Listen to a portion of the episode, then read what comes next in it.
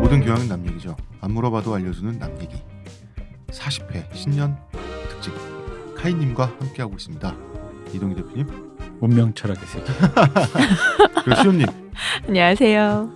가인님. 네, 안녕하세요. 예, 저는 작가 홍대선이고요. 어, 동아시아 한자문화권. 우리가 보통 한자문화권이라는 용어를 쓰잖아요. 네. 어디 어디 포함이 될까요? 당연히 우리나라 들어가고요. 일본, 일단 대만, 중국. 디트로이트. 네?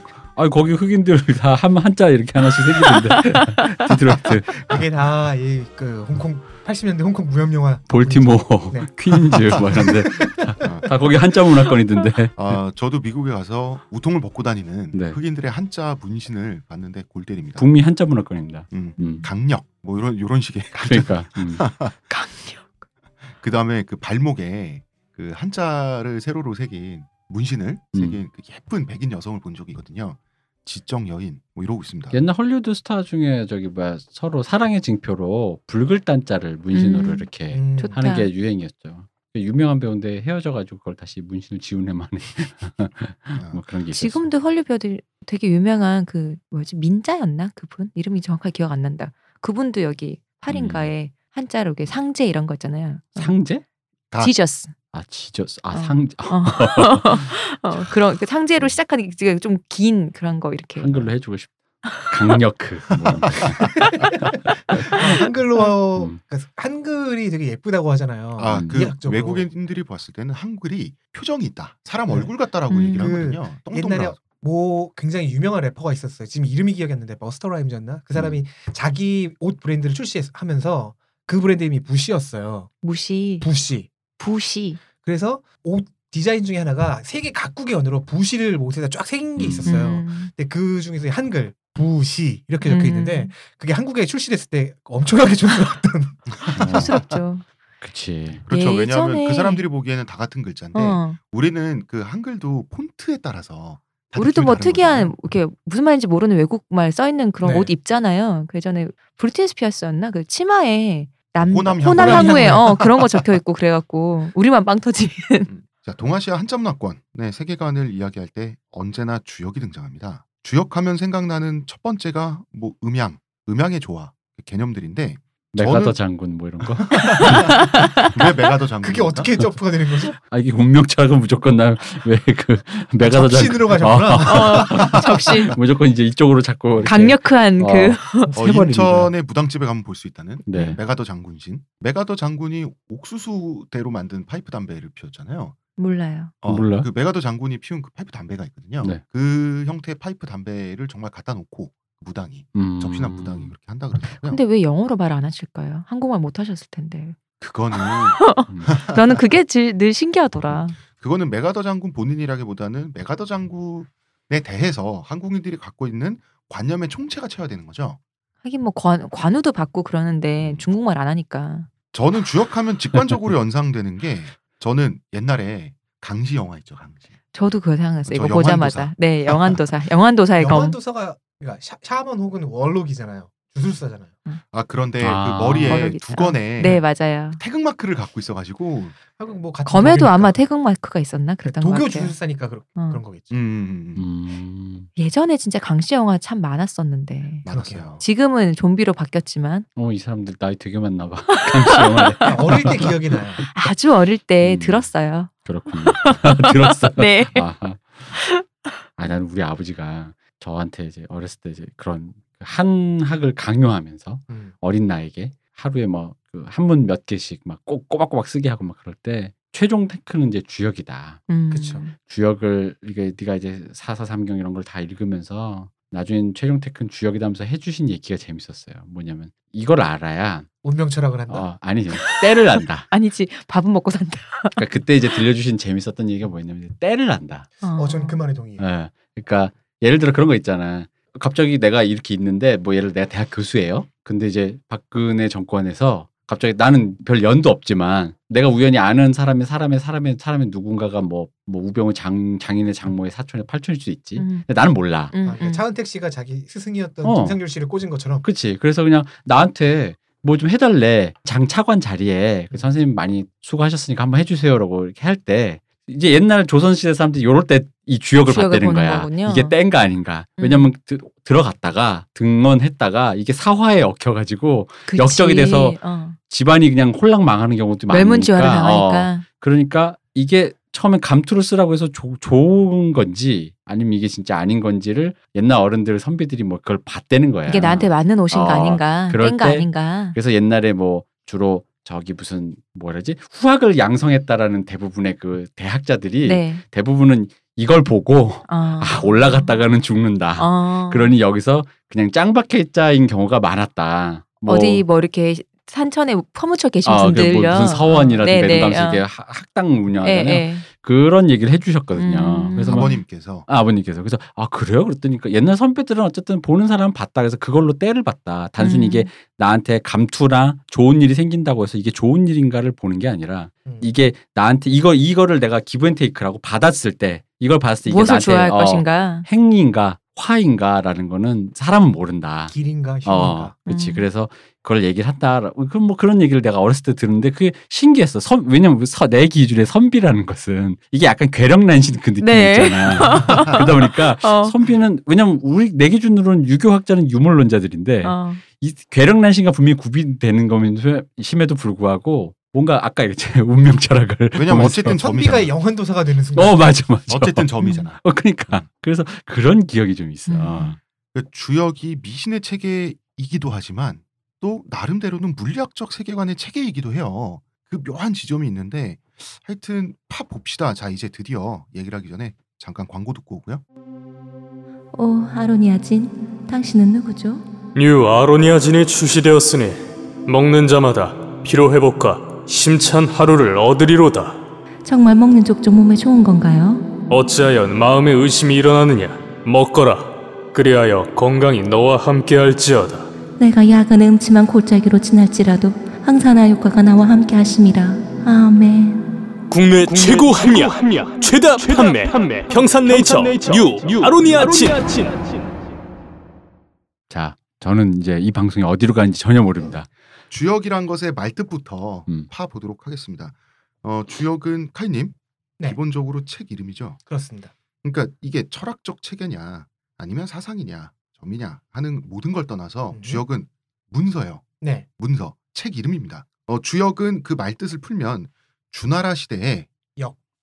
역이란 뜻이에요. 주나라 시대의 역이라고 하는데 이제 역은 일종의 점술서 즉 자 이게 점괘를 지금 좀 그렇죠. 거의 취하는- 지금 3,000년, 3,500년만 이전이죠. 네네 이게 은나라 말부터 주나라 초기에 형성되었다고 하- 보통 얘기를 해요. 음. 야, 아, 은나라면은 그게 언제요 거의 거의 청동기 기원전이 기원전. 기원전 아니야? 청동기죠, 청동기. 네. 어. 보통 역경이라고 부르죠. 역에 네. 관한 경이다.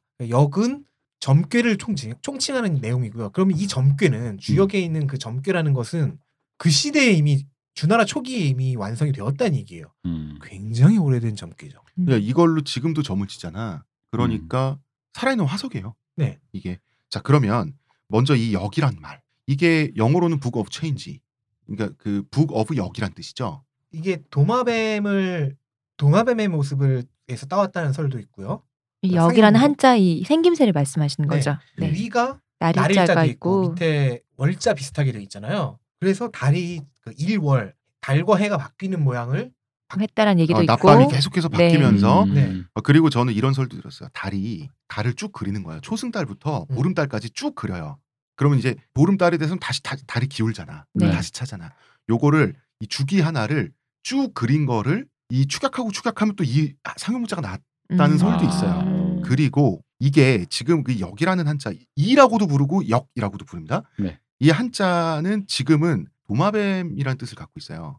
그런데 원래는 이것이 도마뱀 이전에는 양서류였다. 개구리였다라는 설도 있습니다. 음, 이게 뭐냐면 옛날에 우리 이게 그 복희 씨인가요? 복희 네. 씨가 주역을 지었다고 이게 전설인데 복희 씨는 네. 이렇게 중국의 전설상의 시인이죠. 복희 씨가 카이님 그 뱀 모양으로 돼 있는 네. 얼굴은 사람 얼굴, 얼굴은 몸이 사람이고 뱀 내지 몸은 용이다. 뱀이신. 어. 그렇죠. 그 복희 씨가 원래는 개구리였다고 하더라고요. 음. 개구리 다산 옛날에 중국은 지금보다 훨씬 습했습니다. 중국은 어, 지난 만 년 동안에 점점 건조해지고 있어요. 그래서 2000년 전보다는 3000년 전이 더 습하고 3000년 전보다는 4000년 전이 더 습해요. 그래서 항우와 유방이 싸우던 그 초한지의 시기만 하더라도 지명의 수탉에 등장하는 게 택이에요, 택. 음. 택은 늪이에요. 음. 땅도 아니고 물도 아니고 땅과 물이 섞여서 축축한 상태로 광활하게 이어져 있는 거 있죠. 이게 중국의 황하 이남의 대부분의 풍경이었어요. 이런 지형에서는 가장 눈에 많이 띄는 동물이 개구리입니다. 그리고 어디에나 올챙이가 들끓고 있죠. 산에 밟고 지나가는 어느 곳에나 그리고 개구리 알이 있습니다. 여기서 이제 다산에 그게 이제 나왔다고 하는데 개구리가 다산을 하니까요. 그런데 이제 개구리는 처음에는 알로 태어나죠. 그 다음에는 올챙이가 되죠. 올챙이는 생선이잖아요. 생긴 거나 생물학적으로 생선이잖아. 조그만. 그리고 팔다리가 나오면 이제 도마뱀 도롱뇽처럼 됐다가 그 생선이라니까 또 이제 이거 듣고 이과 분들이 또 어? 또뭘 모르는 구조적으로 소리야. 이렇게. 구조적으로 구워 먹을 수 있나. 어. 저희는 비합리적이고 감성적이기 때문에 참고로 뭐 이해하시기 바랍니다. 자, 아, 계속 강조하드리지만 오늘 운명처럼 네 운면 자, 철학하고 있습니다. 그러다가 개구리가 됩니다. 그러면 변하죠. 네. 역한단 말이야. 변했다가 다시 알을 낳으면 그 주기를 시작하죠. 요건 또 달과 같지. 이런 식으로 해서 어 이제 그 역이라는 한자가 나왔다라는 얘기들이 있습니다. 변하고 순환한다는 뜻이고요. 그런 모양을 나타낸 겁니다. 그리고 이것이 사실은 주역 역경이라는 이 문서의 성격을 설명해 주는 것이기도 네. 해요. 음. 음. 이게 점서로 시작한 이유가 고대에 그 아직 그 중국 대륙이 아직 스파전 음. 때에는 달력이 없던 때를 생각해 보자고요. 자연의 변화를 예측할 수가 없어요. 음. 언제 씨를 뿌려야 되고 언제 가축을 몰고 나가서 먹여야 되고 하는 걸 예측하기가 힘들었죠. 음. 그래서 지배계급은 점을 칩니다. 예측을 하기 위해서. 그뭐그 갑골문도 그렇고 네. 거북이 등짝에다가 물을 지져가지고 그 거북이 되게 불쌍해 생각해보면 오 진짜 뜨거웠을 텐데 살아있는 거에도 아니고? 살아있는 걸로 하는 거예요? 나 살아있는 거에다 하는 줄 알았는데 카이님 아닌가요?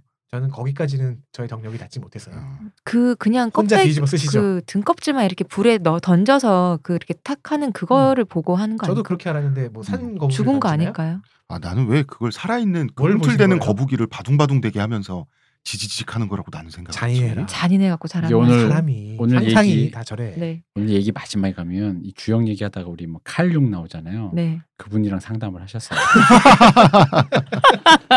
저는 왜 음. 그럴까요? 어. 자 카이님 다시. 네. 자 점이죠. 그렇습니다. 그래서 주역은 점서로 시작합니다. 원래 시작은 점서였다. 원래는 철학적 시스템인데 철학적 세계관인데 이걸 가지고 나중에 사람들이 점을 쳤다거나 얘기가 많은데 처음에는 점이었다. 네. 원래 점으로 시작한 거다. 근데 시작할 때의 점이라는 걸 생각해 보자고요. 달력도 없고요. 사계절이 뭔지도 아직 잘 모르고요. 그러니까 세계가 이제 어떻게 변할지 세계가 지금 우리가 살고 있는 이 주변 세계가 내일은 어떻게 되고 다음 달에 다음 달도 아니죠. 몇 밤 지난 다음에 어떻게 될지를 예측하기 위해서 쳤던 거예요. 그러니까 이 사람들은 어쨌든 지금 단계처럼 우리가 지식이 많지 않으니까 세계를 이해하려는 도구의 음. 하나로 네. 그래서 이걸 어떻게든 합리적으로 판단해 보려고 한 게 조금 비합리적이긴 하지만 어쨌든 그 도구가 점이었던 거죠. 음. 그런데 이제 여기서 이제 비합리라는 말을 우리가 좀 생각을 해봐야 되는데 지금 현대 물리학의 관점에서는 점을 쳐서 언제 씨를 뿌려야 될지 이런 걸 안다 이런 게 비합리적으로 보일 수는 있지만 당시 사람들 기준에서 생각해 보세요 세계를 예측 가능한 시스템 안에 포섭해서 이해한다라고 하는 그 태도 자체는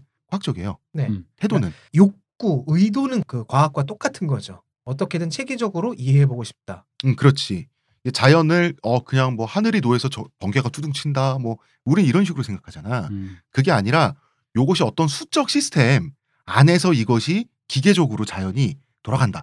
요거는 서양 근대 과학의 접근법하고 접근법 자체는 태도 자체는 비슷하다는 거지 이게. 그래서 점을 계속 치고 그 나온 점괘들을 데이터화하고 해서 정리를 하고 그 점괘까지 이르는 길을 또 시스템으로 닦아놓고 음. 이렇게 해서 세계를 이해하려고 했는데 인간의 지식과 지성은 발전을 했죠.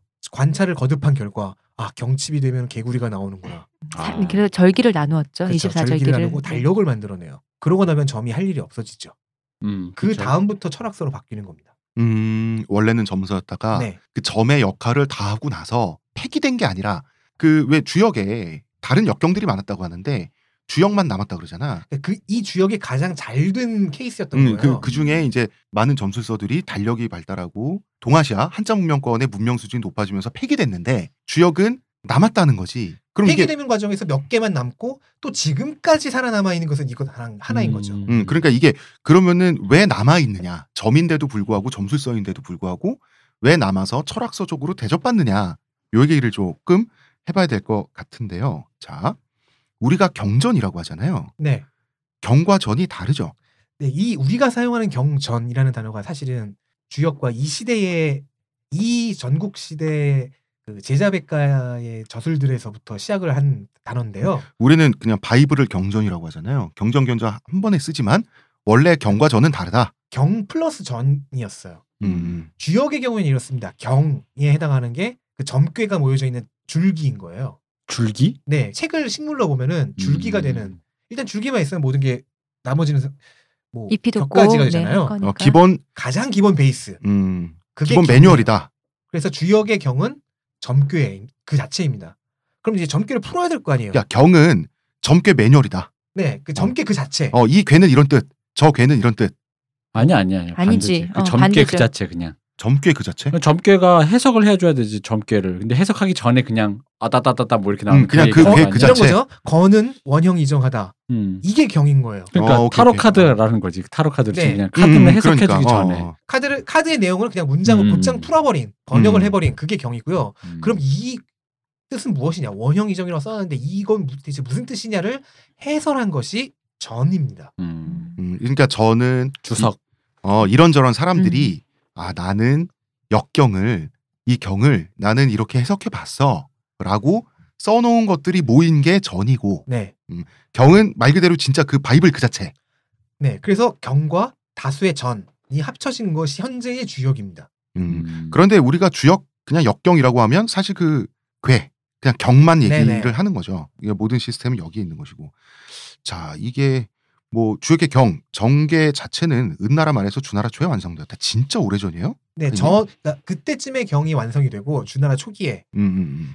이걸 해설해서 풀이해서 쓴 참고서라고 할 수 있는 전은 좀 더 나중에 한나라 초기까지 해서 완성이 됐다고 하죠. 그러니까 이제 그 전까지는 그냥 자기식대로 이거를 그 전보는 사람들마다 풀다가 나중에는 그게 책으로 또 정- 다시 정리가 돼가지고 네. 유통되고 사람들이 읽고 한나라 이랬다는 초기에는 어? 거지. 음, 공인된 전들이 완성이 된 거죠. 흔히 사서 삼경이라고 하는데 그 삼경 중에 하나가 이 역경인 네, 거죠. 시서역인 음, 거죠. 음, 시경, 서경. 서경, 역경. 그것이 바로 주역이다. 그러니까 유교 사상에서 사상체계에서 상당히 권위가 높은 도서인 거예요. 근데 겨우 점인데 네. 이렇게 오랫동안 권위가 높고 우리 그 유물론자들인 정말 이게 네. 그 바늘로 찌르면 피도 안 날 것 같은 사람들이잖아. 특히 조선 성리학하는 사람들, 그다음에 주자학한 사람들 이 유학에서 사서 삼경으로 경전 가장 중요한 경전으로 모신단 말이에요, 카이님. 네. 그러니까 유교 철학서로 편입이 된다고. 그렇죠. 어. 그리고 도교의 뿌리가 되기도 하죠. 자 먼저 음양의 원리라고 하죠. 세상 맘사를 네. 바라볼 수 있는 원리가 이 책 안에 있다고 사람들이 믿었어요. 그렇죠. 그러니까 그 원리 때문에 이것은 경전이다라고 사람들이 생각을 하고 필수 어, 교과서가 됐단 말이에요. 그 원리라는 게 뭐냐는 거지. 그게 아까 말한 모든 것은 변한다. 모든 것은 순환한다. 이런 논리이긴 한데요. 음, 그- 근데 그런 논리는 그리스에도 있었고 네. 사실 우리도 직관적으로 생각할 수 있는 얘기잖아. 그 변화의 원동력이 무엇인가를 추적하는 데에서 주역과 이 한자 문화권의 특색이 생기는 거라고 봐요. 아까 괴력난신 얘기를 하셨어요. 네. 님께서 허무 맹랑하다는 의미의 음. 판타지, 음, 완- 미신 그렇죠. 그렇게 보이는데 유교는 미신을 배격하는 유물론 음. 사상 체계잖아요. 안 맞아 보여요. 안 맞아요. 여기서 흔히 말 사용하는 단어로 발해가 나요. 맞아. 음, 그렇지. 발해가 나지. 그리고 뭐 한국에서 그러니까 조선에 처음 기독교가 들어왔을 때도 기독교가 처음에 배격됐던 이유 중 하나가 이게 종교 허무맹랑한 괴력난신을 얘기하는 것 같아 보였기 때문이죠. 그죠. 혹세, 그래서 음, 이게 혹세 몸이 사실은- 난다. 우리가 생각하기에는 그 기독교가 들어오면서 서양 문물이 동양을 침탈한다 이런 공포 이전에 뭐야 미신이잖아. 혹세 이런 거죠. 몸이니까. 어, 그러니까 조선 시대 스님들이 사실 그렇게 큰 크게 대우를 잘 받지 못했죠. 그나마 임진왜란 거치면서 그 승병들이 나오면서 지위가 좀 올라간 거지.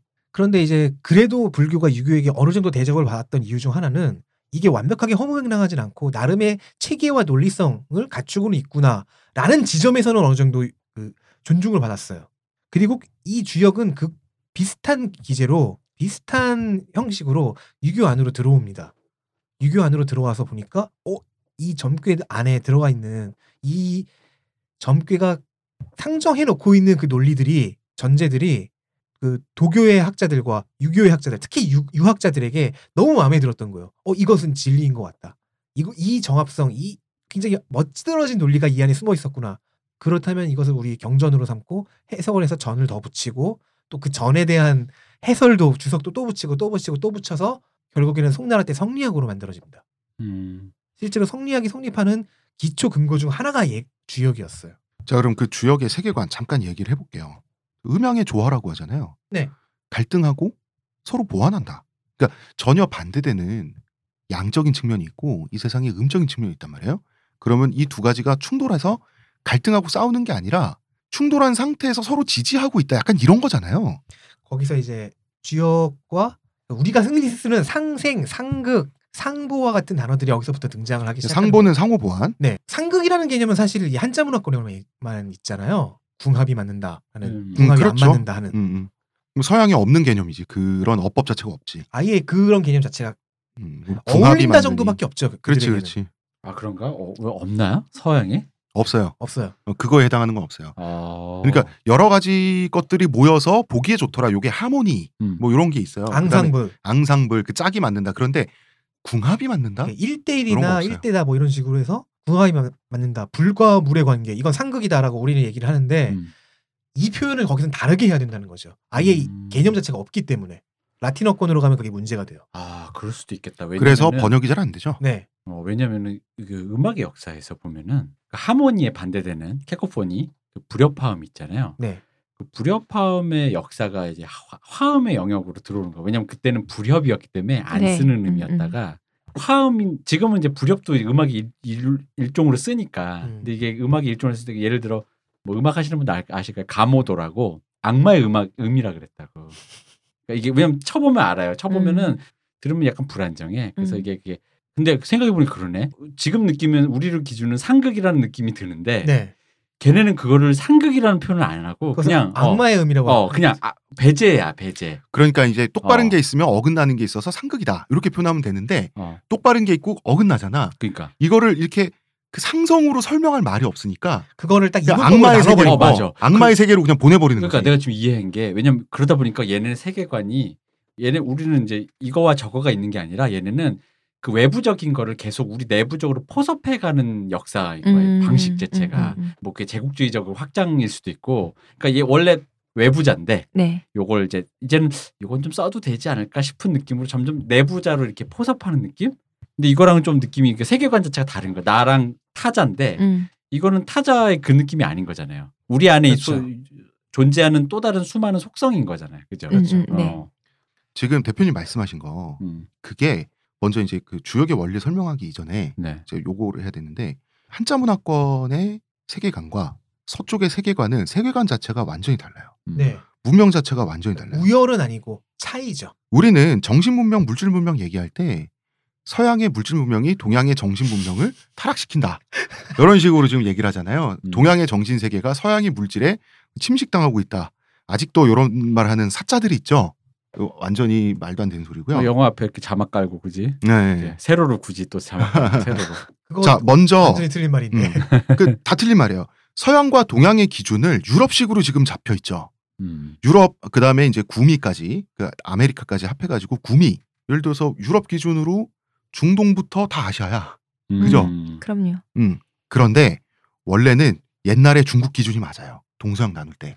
자, 중원까지가 우리고 이쪽 세계고 그다음에 대충 한 그 요즘에 이제 신장 위구르 자치구 음. 이때쯤 그 거기를 넘어가면 다 서역이에요. 서역이죠, 그지? 음. 그게 맞아요. 왜냐면은 그 서쪽에서는 지금 말씀하신 것처럼 그 선과 악, 빛과 어둠, 정신과 물질 이런 식으로 해서 딱 나눠 놓거든요. 음. 그래서 정신 문화가 있어요.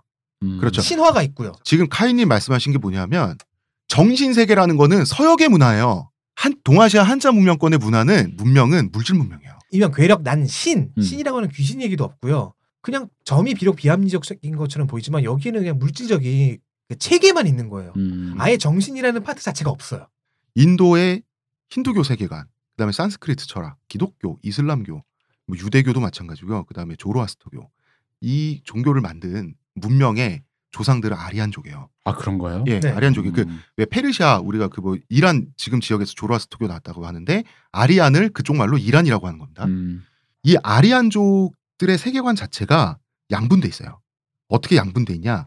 영원한 영의 세계와 유한한 육신의 세계로 물과 기름처럼 세계관이 분리돼 있어요. 그래서 아리안족의 일파인 게르만족이 인도를 정복하고 나중에는 유럽을 정복하면서 그리스 로마 신화를 포함하는 다신교의 세계관을 밀어내버려요. 그래서 서역을 서양이 아니라 서역을 영혼과 물질로 양분된 세계를 만들어요. 이 세계관의 특징이 사후 보장 시스템이에요. 현세에 착하게 살면 죽어서 보상받아요. 음. 못되게 살면 죽어서 지옥불에 떨어질 수도 있고요. 혹은 불교적으로 보면 자 불교든 기독교든 이 여기서는 다 그쪽 세계인 거예요.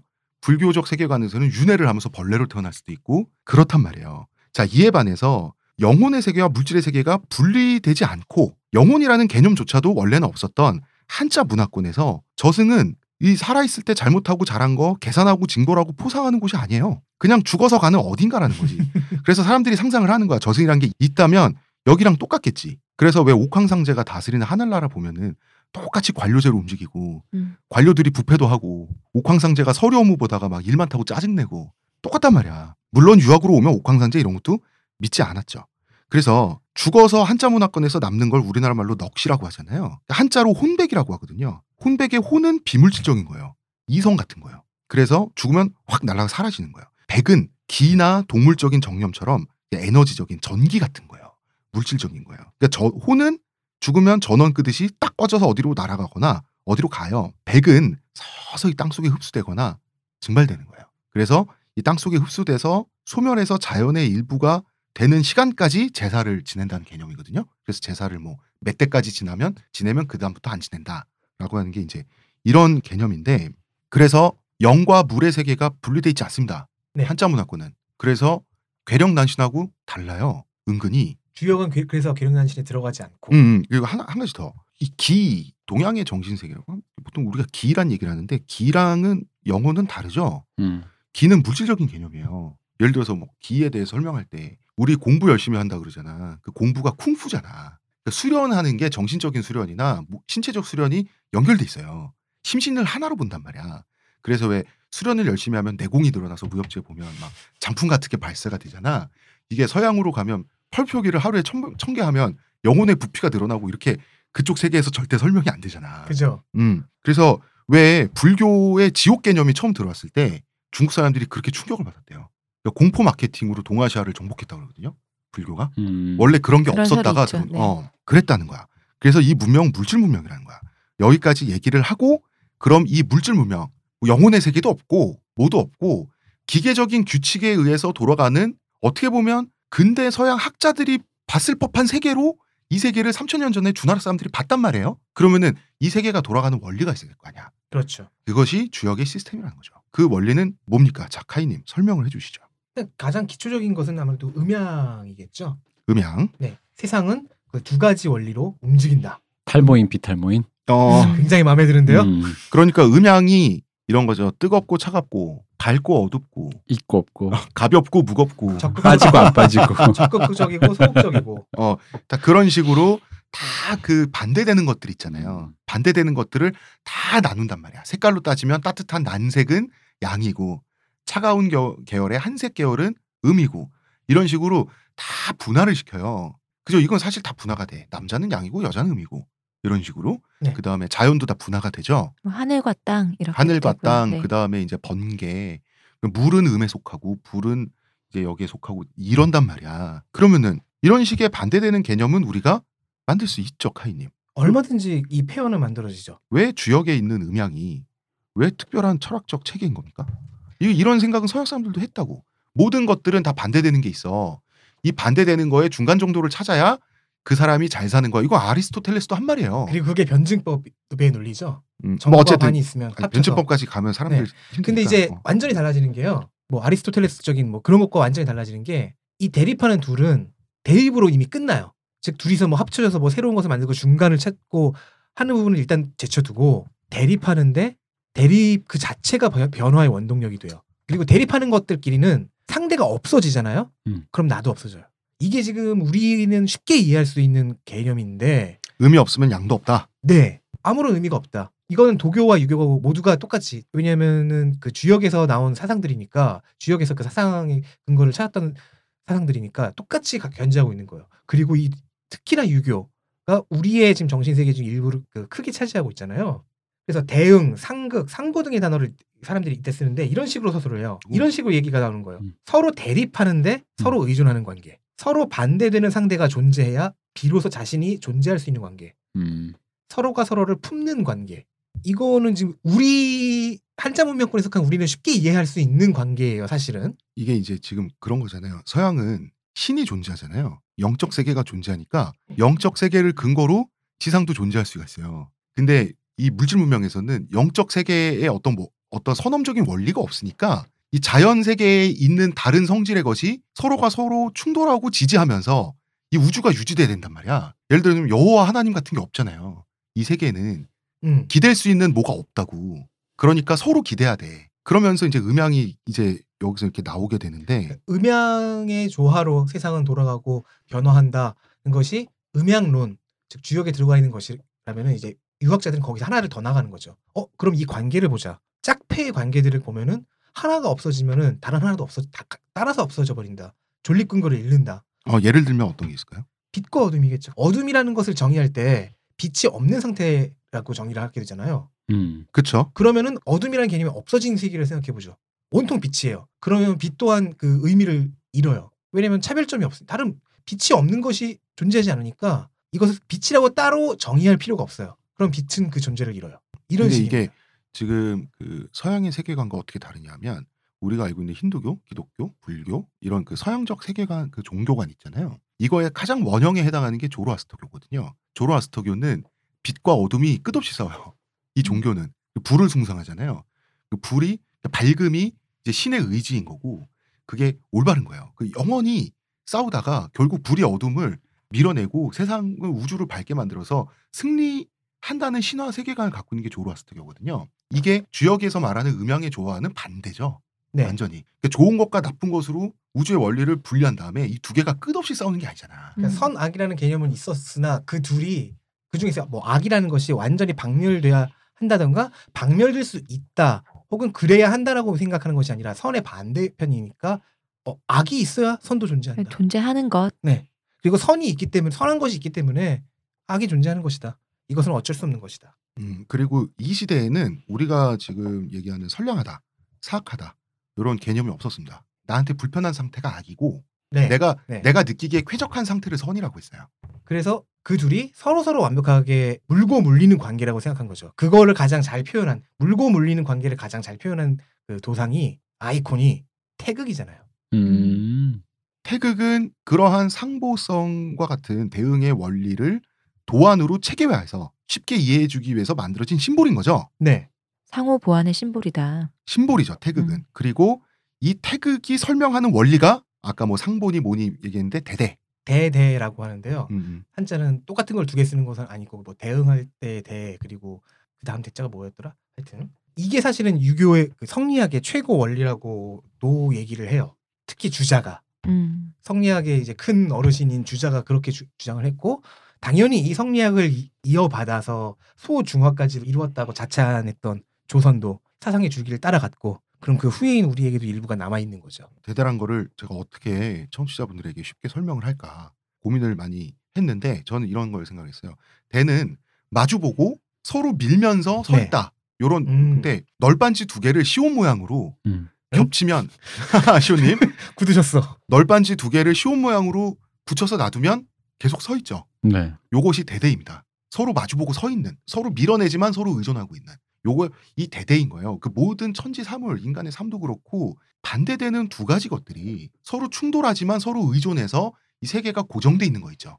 그 고정된 상태에서 세계가 변하기도 하고 운행하고 이렇게 흐르는 요거를 대대의 원리라고 하는데 맞습니까, 카이님? 잘 설명하신 것 같아요. 예, 대대의 원리를 심볼로 눈으로 딱 보고 이해하기 쉽게 만든 게 태극이고요. 심볼이 태극이고 거꾸로 태극이 설명하는 것이 대대인 거죠. 그러니까 주- 이 태극과 거기서부터 파생되어 나가는 모든 것들이 이제 주역에 들어가 있는데 유학자들이 성리학자들이 주역을 공부를 해서 했단 말이에요. 연구를 하다 보니까 여기서 설명하는 음양의 논리가 이 논리로 대대의 논리까지 끌어낼 수 있는 깊이가 있었구나 하면서 이제 성리학으로 발전이 되는 거였거든요. 그 시기가 송나라였고 그 중심 인물이 뭐 저 당시에 유명했던 학자들인 정인천, 정명도 그 끝에 있는 사람이 주자였고요. 그걸 집대성한 사람이 그 결과물이 성리학이었던 거죠. 음, 주자는 주자학의 그 주자. 그치. 어, 성균관대 철학과 최영진 교수님이 표현하신 이분이 보시는 건 이래요. 음양이라는 단어가 사용되기 이전부터 이 문명권의 사람들은 그러니까 주역을 쓰고 그걸 점치던 사람들은 대대의 관념, 반대되는 것은 그냥 반대일 뿐이지 서로 서로의 그 존립근거 되어주는 것이다라는 그런 관념을 갖고 있었고 그걸 표현하기 위해 음양이라는 개념을 만들고 태극이라는 도상을 그리고 그리고 그거를 주역이라는 문서 안에다 녹여냈다라고 보시거든요. 세계의 원동력이 되는 힘이 어떤 하나님 같은 인격신이 있는 게 아니라 어떤 물리학적인 원리가 만유인력의 법칙 같은 게 이 세계를 지금 이렇게 딱 뭐라고 해야 돼 유지시키고 있다라는 거잖아요. 물리학적 법칙 같은 그런 게 옛날 사람들이 이해를 했는데 인간과 자연을 대하는 태도인 주역에 대해서 세 가지의 옛날의 유학자들이 주구장창 하던 금언이 있습니다. 이게 불력, 간이, 변역이라는 건데 불력은 이런 거죠. 세상 만물은 시시각각 변하지만 변하지 않는 것이 있다. 음. 딱 하나는 있다. 딱 하나 어, 요건 바로 음양의 원리. 그렇습니다. 그 딱 절- 하나가 그거 아닌가요? 모든 것은 변한다는 거. 그 옛날에 우리 고피 네. 네. 오빠들이 노래 가사에서 이미 다 했죠. 응. 어 거기 그렇다면 그 곡의 어, 주역의 원리가 그렇죠. 그게 있었습니다. 그 다음에 간이. 잠깐만요. 구피 오빠들이라고요? 그럼요. 아 그런 거야? 어, 이분들이 갑자기 왜 이러실까? 음. 오, 오빠? 그 다음에 간이. 이 간자가 죽간을 뜻하는 간자예요. 하지만 동시에 간단하다, 심플하다는 뜻도 있거든요. 당시 주역에 그 주역도 죽간에 기록되어 있었던 거고 원래는 종이가 나오기 전에 뭐든지 문서로 정리해 보관하면 말 그대로 간단해지죠. 그래서 간이는 여기서 이는 주역할 때 여기지만 여기선 또 이라고 그 쉽다라고 하는데 세상사는 굉장히 복잡해 보이지만 불변의 법칙이 있고 이 법칙을 적용해서 음향의 원리를 적용해서 생각하면 뭐든지 간단하게 이해가 된다. 그래서 이걸 간이라고 하죠. 이건 네. 일종의 반복론이죠. 그러니까 코페르니쿠스적 전환을 항상 하자. 요게 간입니다. 항상 해야 돼. 그 음, 음. 피곤한 거를. 변역. 변역은 모든 것은 바뀌면서 흐른다는 뜻이죠. 변하고 역한다는 건데 둘 다 영어로는 체인지잖아요, 카이님. 네. 예, 그런데 이제 약간 다릅니다. 뜻이 변은 변경되는 거, 진화하고 바뀌고 다시는 원래 상태로 돌아오지 않는 걸 변이라 그래요. 역은 변할 만큼 변하면 다리 차면 기운 것처럼 다시 원 상태로 되돌아와서 반복 루트를 탄다는 게 역이거든요. 사이클링 체인지. 그렇죠. 이거를 두 개를 합쳐서 변역이라고 합니다. 처음에 사이클링 체인지라고 이렇게 설명을 들었을 때 변신 자전거 뭐 이런 거 떠올렸다가 그렇네요. 맞을 뻔했는데. 음, 음, 음, 음. 뭐 그렇잖아. 우리 세상 사는 다 거기서 거기잖아요. 보면 음. 그 옛날에 왜 수메르의 그 돌에 새겨진 그래서 요즘 애들 말 안 들어서 큰일이다. 피라미드에 새겨진. 네, 야. 피라미드. 아 피라미드에 새겨졌나요? 언제나 아이들은 반항기가 있었고 어른들은 아이들을 어린 것들이 버릇이 음, 없다. 어, 철부지로 봤지만 수천 년이 흐르고 나니 지금 그 아이들은 문명인이 됐잖아요. 아주 천천히. 다시는 우리가 뭐 수메르 석기시대 3차 대전이 일어나면 그렇게 될 수도 있지만 그래서 영원히 변하지 않게 진보하는 부분도 있고 인간사에 대입을 해보면 우리 역사에 대입을 해보면 또 계속 반복되는 패턴도 있단 말이에요. 요것을 합쳐서 변역 모든 것은 그래서 불력, 간이, 변역 요 세 가지가 주역의 기본 그거라고 합니다. 그러면 기본 기조고요. 음, 태도고. 뭐. 그러면 바로 이 불력이라고 하는 거, 변하지 않는 거. 자, 이제 본격적으로 주역의 세계가 어떻게 구성되어 있는지를 살펴보겠습니다. 주역에서 비- 그 불력하는 거, 변하지 않는 세상의 절대적인 본질. 아까도 말씀드렸지만 태극이죠.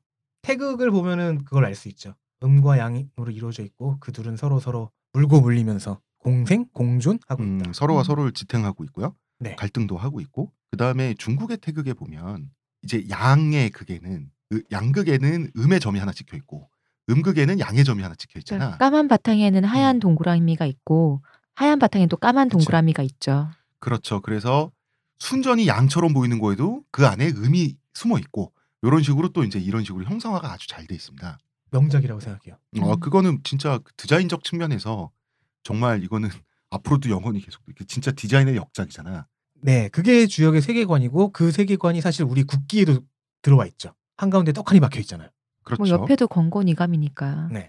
음, 그렇습니다. 그러면 이 역경 주역이라고 하는 책의 그 경의 구성을 보면 이제부터 우리가 모르는 단어들이 나옵니다. 음. 효라는 단어가 나옵니다. 충효 예지할 때 효고는 아니고요. 예. 당연히 음. 음. 그 X자 두 개를 위아래로 겹쳐놓은 그런 형태의 한자인데요. 이걸 효라고 읽어요. 음. 효란 대체 뭡니까? 어, 자 태극을 보면요. 음, 태극은 제1 진리고요. 이게 모든 것의 근원이죠. 근데 보면은 음과 양이 합쳐져 있어요. 혼재되어 있어요. 그럼 이게 세상의 모습일 수는 있어도 인간이 이거를 뭐 이렇게 논하기 위해서 분석하기 위- 위해서는 이걸로는 충분치가 않잖아요.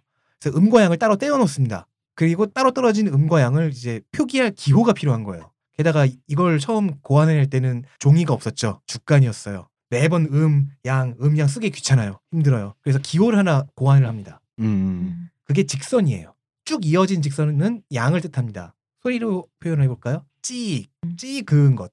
음. 이것은 양이고요. 음. 찍찍 그은 즉 중간에 딱 끊어져 있는 직선은 음입니다. 음. 두토막이 난 거. 그리고 이 기호 자체를 효라고 효라고 하는 불러요. 음. 거지. 야, 양효는 찍, 음효는 찍찍. 그렇죠. 태극기 네. 음. 예, 보면 이어진 직선 하나가 양이고 직선 하나가 끊어진 두 개가 음효죠. 양이면은 이제 강건함, 하늘, 남성, 적극성 어, 양의 성질을 다 갖고 있는 네, 거죠. 이런 거고요. 음은 음효는 유순함, 땅, 여성, 소극적 이런 것들을 상징을 해요. 그리고 그때 이제 여기서부터 개념들이 시작하는 겁니다. 음. 태극이 태초라면은 음효와 양효는 이제 거기 갈라져 나와서 이제 우주가 형성되는 단계인 거예요. 그러니까 이제 태극은 세상 만물의 원리면 그 세상의 하나하나의 단면들의 성격, 네. 그것의 최소 단위를 그렇죠. 말하는 게 이제 음효와 양효다. 네. 그렇게 기호화한 것이다. 네. 그러니까 되게 주역이 재밌네. 이게 태극도 그렇고 음효, 양효도 그렇고 있잖아요. 형상화 시켜놨네요. 심볼로. 네. 효도 심볼이잖아. 그렇죠. 음. 그러면 우리나라 태극기도 사실 뭐 우주의 원리가 다 들어가 있네 뭐 이러는데 좋게 해석하면 그렇잖아. 좋게 해석하면 예, 틀린 말은 아니에요. 음, 왜냐하면 가운데 태극이 떡하니 있고 건공감리 그 그게 괴가 이제- 있잖아. 하늘, 땅, 불, 물이니까요. 어, 효는 선이다. 네. 그리고 음, 최소 최소 기호다. 단위인 거죠. 음, 그리고 이거를 한번 이제 두 개를 쌓아보죠. 왜냐면 음과 양은 기초적인 그 성질을 표현한 거니까 조금 더 구체화하기 위해서 위아래로 한번 쌓아보죠. 그러면 2 곱하기 2 해서 2의 2제곱해서 총 네 가지가 나오잖아요. 그렇지 그러니까 양효 두 개가 쌓인 거. 어 찍찍 찍찍찍 찍찍찍 그 다음에 찍찍찍찍 이렇게 네 가지가 나온다. 아, 쥐가 됐어. 어 어쩔 수가 없잖아. 머릿속으로 한번 그려보시거나 아니면 직접 한번 그려보시면 재밌을지도 모르겠네요. 이거를 이제 이렇게 해서 네- 나온 네 개를 사상이라고 불러요. 아직까진 계기에 대한 명칭은 없고 그냥 사상이에요. 그러니까 이게 네 가지 처음, 형상.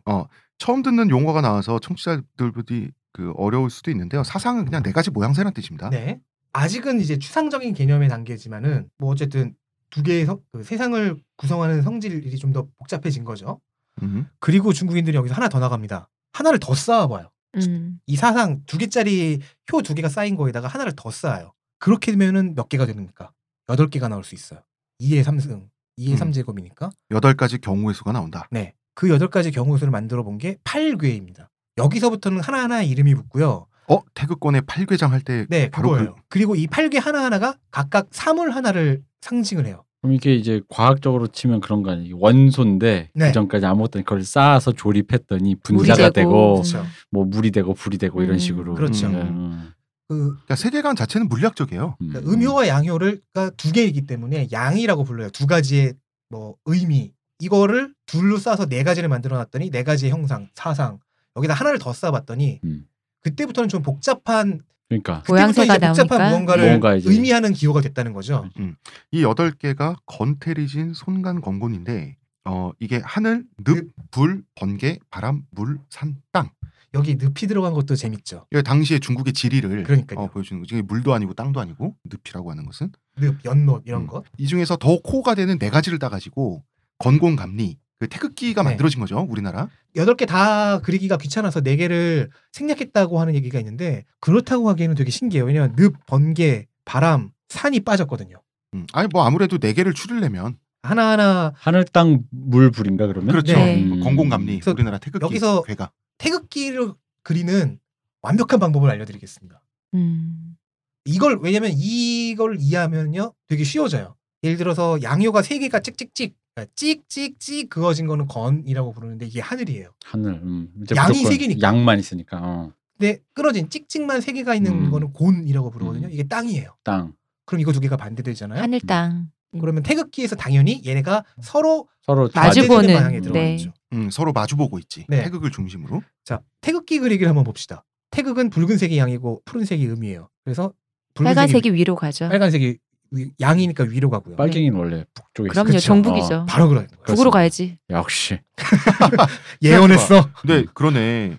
러시아도 빨갱이였잖아요. 옛날에. 어. 그거 완전 북쪽이잖아요. 북으로 북쪽에 가야지 있는- 그럼. 어. 그 북위로 또 빨갱이네요. 아, 세상에 원리 많네. 봐봐 음. 있어봐. 그 김일성 빨갱이 위에 마오쩌둥 빨갱이. 어, 그 마오쩌둥- 위에 빨갱이 대마왕 스탈린 빨갱이 있잖아. 북은 빨갱이. 유럽도 보니까 북유럽의 삼인당 아 그러네. 그 우리나라 남쪽에 그 태평양 있잖아. 어? 파랗잖아. 자, 그렇게 해서 태극기를 그리면 돼요. 왜냐면 음. 가끔씩 가끔씩 헷갈릴 때가 있어요. 빨간색이 그러니까, 아니든가. 맞아 맞아. 빨간색 위아래 헷갈리는 저는 사람 그거는 많았어. 안 헷갈리는데 그거 말고 이게 뽕냥해지는 부분 있죠. 네. 어 그게 왼쪽인지 오른쪽인지 모르겠어요. 아, 그거는 확실히 헷갈려요. 어 그게 헷갈려요. 음. 그, 그것만 확실하게 한쪽이 기억하면 돼요. 부풀어 있고 한쪽이 음. 네. 꼬리처럼 그거 빠지잖아요. 왼쪽. 어 부풀어 있는 게 어느 쪽인지가 아마 가끔 왼쪽에 헷갈려요. 왜 아닌가? 이렇게 말해놓고 아, 그거는 제가 준비를 안 해왔는데. 어, 어, 어, 그게 헷갈려요 저는. 무서워. 아니 왜 이렇게 이렇게 왜 우리 뭐 칠판에 선생님이 글 쓰다가 슬래시 하잖아. 슬래시가 음. 아니라 그 뭐야 꼬부랑 네. 아, 이렇게 꼬부랑 이렇게 할 때 그 그 모양대로예요. 그 불룩한 게 이게 밑으로 꺼지면서 시작한다. 동그란 게 그러니까 왜 그랬냐면 내가 이걸 왜 기억하냐면 이걸 그리는 방법이 콤파스로 원을 두 개를 양옆으로 그리고 밑에 왼쪽이 밑이고 밑변 쓰고 위, 오른쪽은 위, 윗변 쓰는 거예요. 그래서 맞아, 맞아. 볼록한 게 아래로 내려가고 왼쪽. 왼쪽이 오목, 어. 오른쪽이 볼록. 그러니까 왼쪽이 볼록 아래, 음 오른쪽이 볼록 위. 그죠 그죠. 아. 그죠. 자 그리고요. 상 탔다고 태극기 그리. 그러니까 파란색이 왼쪽에서 오른쪽으로 음. 가는 형태고 그죠 그죠 그죠. 빨간색이 왼, 음. 오른쪽에서 왼쪽으로 가는 형태죠. 이 방향에 대해서는 제가 확실하게 모르겠어요. 왜냐면 네. 저도 가끔 헷갈리거든요. 자, 어쨌든 가운데 그렇게 태극이 있어요. 음, 아래를 빨간색으로 그리시면 종북으로 오해받을 수 있습니다. 음. 주의하시고요. 어, 그리고 이제 좌측 상단을 보죠. 왼쪽 위에. 그건 붉은 악마라고 하면 되지 그러면. 그런가? 네. 셋 다 이어진 즉 셋 다 양요면은 건 하늘이라고 했잖아요. 하늘, 음. 얘가 왼쪽 위에 있어요. 그럼 이제 자, 반대쪽에는 이제 음. 곤이 있는 거죠. 그 왼쪽 위도 우리 이렇게 배웠어. 나 태극기 또 상탄 어린이로서 아, 네. 어린이 출신으로서 이 태극기를 딱 달면 이 태극기를 보통 봉 있잖아. 봉 네, 봉이 네. 왼쪽에 있어. 예 예. 그러니까 봉이 왼쪽에 제일 위 위잖아. 그러니까 제일 봉에 달려 있는 쪽에 제일 위쪽이 하늘이어야 되잖아. 음. 그러니까 아. 왼쪽 제일 위인 거야. 하늘이. 아. 음, 아 그렇지. 어. 이거는 그러니까 바람이 없으면 어. 그지 그지. 아, 바람이 불면 일본 정확하게 쪽인데. 이렇게. 어. 아니 진짜로 봉을 왼쪽에 그리고 깃발이 예, 예. 오른쪽으로 이렇게 돼 있는 걸로 맞아요. 항상 놓기 보통. 때문에 제가 알기로는 이 태극이 예. 음. 돌아가는 방향도 그렇고 건이 왜 왼쪽 위에 놓이는가 이것도 음. 주역 내부에서는 주술적이지만 나름 수리학적인 그러겠지. 어떤 무언가에 의해서 주장을 해요. 근데 그러겠지. 그것까지- 우리한테는 어린이한테 외우려고 외우게 하기 위해서 그치, 얘들아 그치. 봉에 이 봉에서 제일 위쪽이 권이다 그래서 이렇게 한 거지. 좌측 상단에다가 건을 딱 놓으면요. 음, 그때부터 이제 모든 게 무르르 흘- 그- 그렇지. 흘러갑니다. 음, 반대편인 우측 하단에다 곤을 그리면 돼요. 그쵸. 음. 세 개 다 끊어진 거. 음. 네. 그 다음에 곤이 들어간 바로 위에 있는 우측 상단에 자 땅과 가까운 게 뭡니까? 물 아니겠습니까? 음. 음. 감 어머니와 가까운 딸을 음. 상징하는 감괴를 넣는데요. 감괴는 가운데만 이어져 있어요. 그 음. 양효가 가운데 있고 위아래는 음. 다 끊어져 있는 음효예요. 음이 더 많다 이거죠. 그리고 강건함을 부드러움이 감싸고 있다는 의미이기도 하죠. 물을 생각해 보면 그렇긴 하죠. 음. 위에 흐르는 강과 지하수를 말하는 거 아닌가요? 네? 어? 강- 위에 흐르는 강과 지하수. 근데 괜찮은데요? 아, 어. 근데 지금 시호님 말도 틀린 게 아닌 게 어, 맞아요, 주역이라는 맞아요. 게 코에 걸면 코걸이, 귀에 걸면 그쵸. 귀에 다 맞게 돼 있어. 그게 점성이 딱- 땅을 아닙니까? 기본으로 해서 자, 위에 물이 흐르고 밑에 또 지하수가 아니, 그- 흐르고. 그러니까. 좋은 생각이네요. 그 음향의 조화가 딱 이거잖아. 양만 있으면 탈이 나고 음만 강해도 탈이 난다. 음. 이게 음향의 조화잖아. 생각해 보면 다 맞아 떨어져요. 예를 들어서 남성 호르몬 테스토스테론은 어디에 해당해? 양이잖아. 양이죠. 양이 너무 강하면 DHT, 디하이드로 테스토스테론에 의해서 탈모가 촉진돼서 그 말하자면 이 불균형, 양이 강한 불균형의 상태로 탈모가 되는 거잖아. 아. 어. 그래서 머리가 반짝반짝 빛나면 태양 같잖아.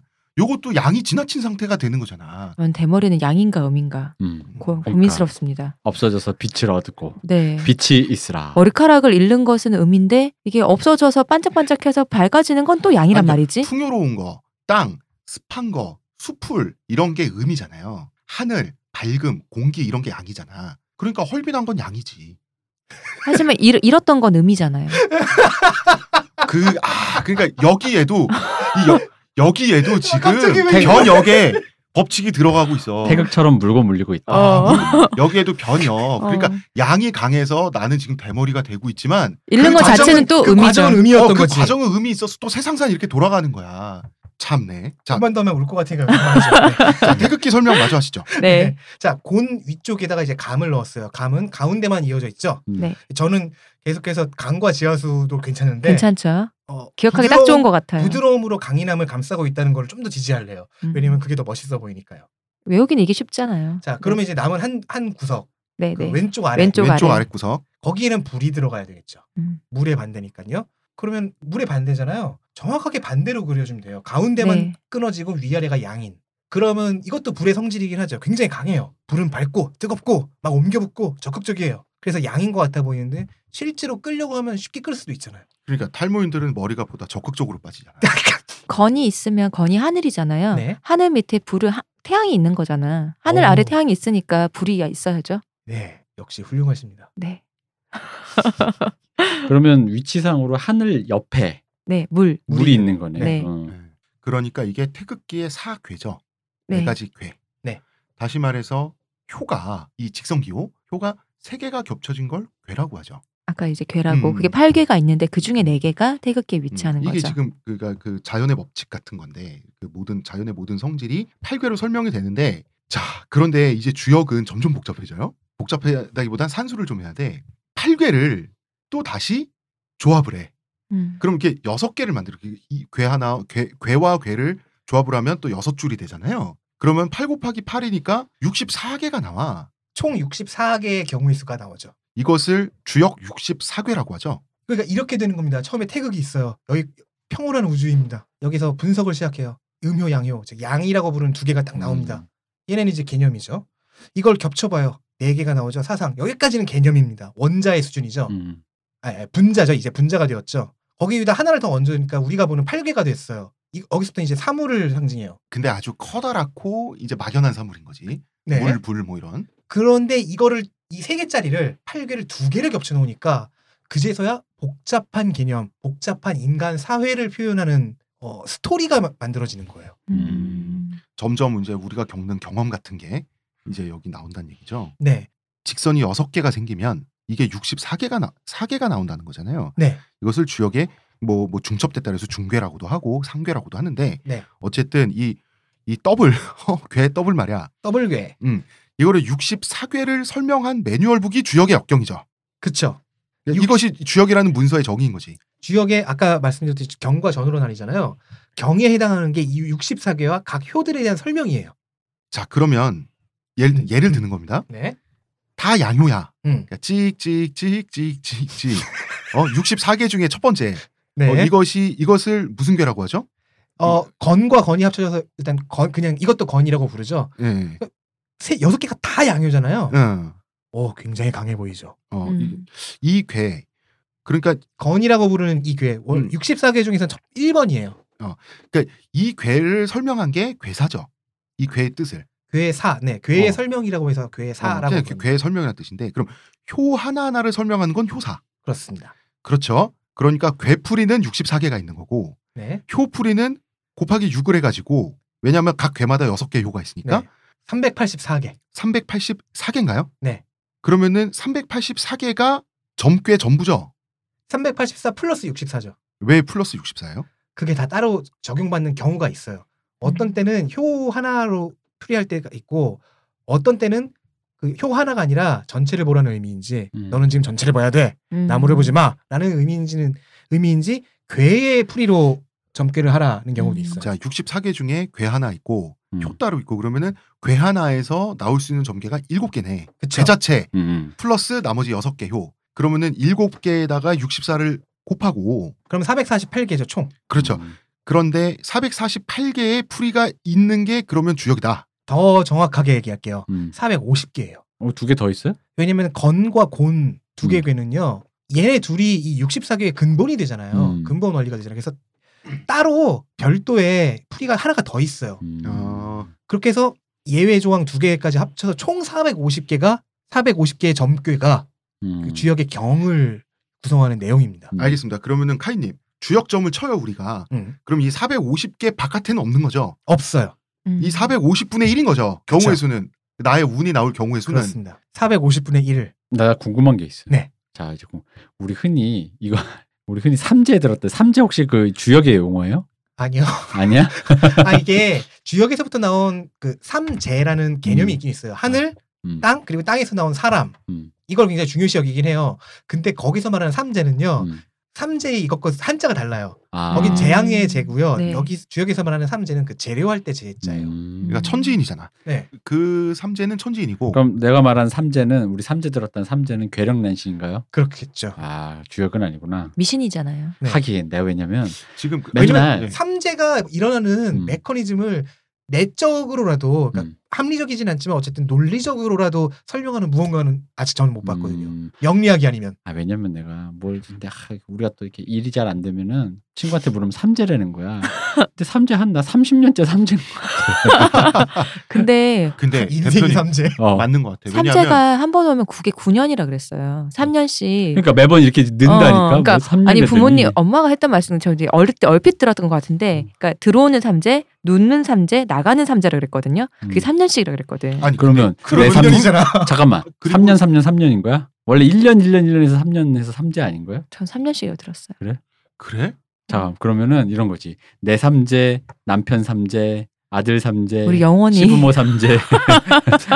영원히 고통받는. 영원히 고통받는 그러니까 삼재. 내가 맨날 삼재 같다는 게 이거야. 어. 아, 근데 이것도 코에 골면 코골이, 귀에 골면 귀골이인 게 보통 음. 사람이 살면서 1년에 세 번 정도는 나쁜 일 생기거든요.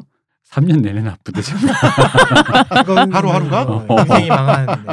음. 어쩐지 역시 모르겠어요. 음. 그놈의 삼재 맨날 돌아오고 그놈의 아홉 수도 맨날 얘기하니까. 아니, 왜냐면 이게 진짜 어떤 그래도 어쨌든 옛날 사람들이 나름 지금처럼 과학이 발달하지 않은 시대의 세상을 이해해 보려고 하는 당시로서는 가장 합리적인 어, 거잖아요. 네. 합리적이고 논리적인 방식이다 보니까 내가 왜 자꾸 이런 얘기를 하냐면 그 우리가 이제 혼용하고 있는 이 괴력난신을 여기서 자꾸 이제 분리하는 작업. 우리가 지금 네. 이- 오해하고 있는 거 있잖아. 방금 전 삼재도 이거 주역에서 나온 거냐. 어. 어. 어. 아. 사실 그렇게 들리거든. 그렇죠. 전보니까 어, 어. 삼재 뭐 사주 뭐 이런 거 있잖아. 또 심지어 이후에 나온 수많은 거 토정 비결 그렇죠. 뭐. 톰 선생님의 영향이 없, 주역의 영향이 있었겠지만 음, 결과적으로는 완전히 다른 이야기 아니냐. 그러니까 음. 여긴 지금 인격신이나 귀신 같은 게 없잖아요. 음. 그 주역에서 철저하게 확률만 있죠. 주역에서 번개가 친다. 그러면은 어떤 그 음효와 양효의 기호들이 네. 서로 충돌해서 그런 자연현상이 일어났다지 하늘이 놓였다가 아니잖아요. 그 세계랑 분리돼 있는 세계잖아요. 지금 음. 이 세계는. 그래서 왜 나중에 우리 얘기하겠지만 서양의 물리학자들이 주역을 접하고 신이 깜놀했다고 났죠. 깜놀 깜놀했다고. 특히 라이프니츠가 매우 신이 났죠. 이진법의 수학자. 아니 그러니까 왜 주역이 독일까지 건너와서 라이프니츠를 만나서 하, 우리가 또 문돌이다 보니까 또 갑자기 또 원한이 또 생기는. 아니, 아니, 저- 저는 아니에요. 저는 아니에요. 음. 발뺌해야지. 자 그렇습니다. 그러면은 점괘가 나온단 말이에요. 점괘란 말 자체가 주역의 괴에서 나온 말이잖아요. 네네네. 점괘가 나왔어요. 이게 사실 450까지를 벗어날 수가 없다며. 네. 그러면은 주역의 경이 서수라는 풀이의 예를 한번 들어봐줘요. 건괴를 가지고. 아까 그 건괴를 가지고 어 설명했고요. 찍찍찍 찍찍찍을 가지고. 그 대전제를 설명해 드리면요. 모든 그 괴를 해석할 때, 괴 전체를 해석할 때도 그렇고 효 하나의 풀이를 볼 때도 그런데 음양론이라는 게 결국에는 다른 것과의 관계를 통해서 변화와 의미가 만들어지는 거잖아요. 관계론적인 얘기예요. 그래서 모든 효 해석할 때 효가 모인 괴를 해석할 때도 다 그 관계를 바탕으로 해요. 음. 음. 얘는 의미니까 음, 소극적이고 안 좋은 거네 이렇게만 가는 게 아니에요. 그러니까 아래쪽에 첫 번째에 있는 효는 위쪽에 첫 번째인 네- 4번 효랑 뭐 대응이 되고 그 대응이 어울리느냐 안 어울리느냐 바로 위에 있는 효 2번 효를 예로 들면 뭐 3번과 1번이겠죠. 얘네들과는 또 얼마나 어울리느냐 이런 것들을 보면서 해석을 시작을 하는 거예요. 저 잠깐만 궁금한 거 있어요. 그러면은 음이 반드시 음도 아니고 음. 이게 양도 반드시 양이 아니라면은 예전에 이전 이재만 선생님이 말씀하셨던 음. 그 네 가지 체질, 태음, 소음, 소양 이런 게 연관이 있겠네요. 그것도 여기서 나온 거긴 하죠. 음. 물론 그 책에는 조금 허술하긴 합니다. 음. 그 사상 의학도 아까 나온 바로 그 사상이잖아. 그쵸. 음. 자 건괴로 가면요. 일단 괴사는 이렇게 돼 있어요. 건 원형이정 원형 이정. 뭔가 멋있, 멋있어 보이고 있어 보이죠. 원형 이정.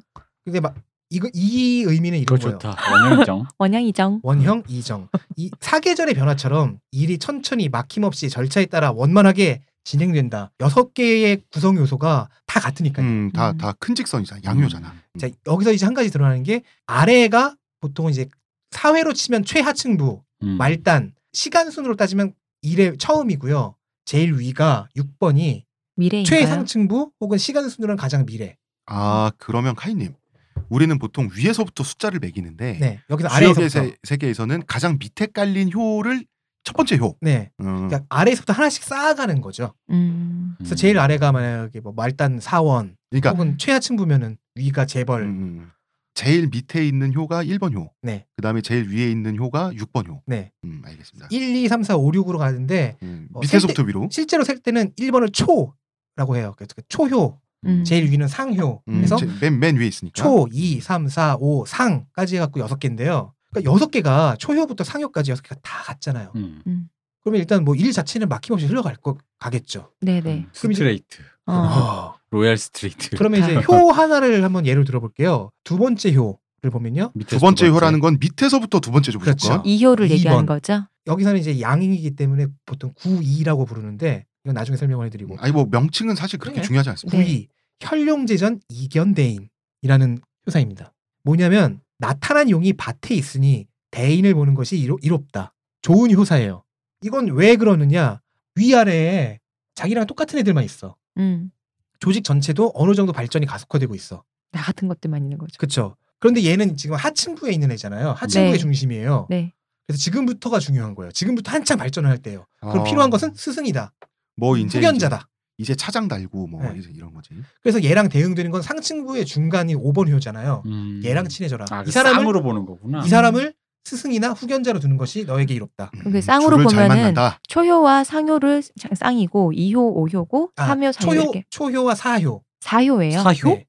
4번. 아 그럼 얘도 밑에 얘도 밑에 삼 아, 개, 삼 밑에끼리. 개 끊어서. 네네네. 아세 개 세 개 끊어서. 음, 다른 물로 못 녹게 하는구나. 왜 이렇게 더러운 걸 보는 것 같은 표정을 짓고 있어요? 더러운 세상. 아니 그러면은 그 지금 혈룡 제전 이견대인 나타난 용이 밭에 있으니 나타난 건 내 눈에 띈다는 얘기잖아. 네, 혹은 나 자신이 그 용일 수도 있는 거. 어 대인을 보는 것이 이롭다.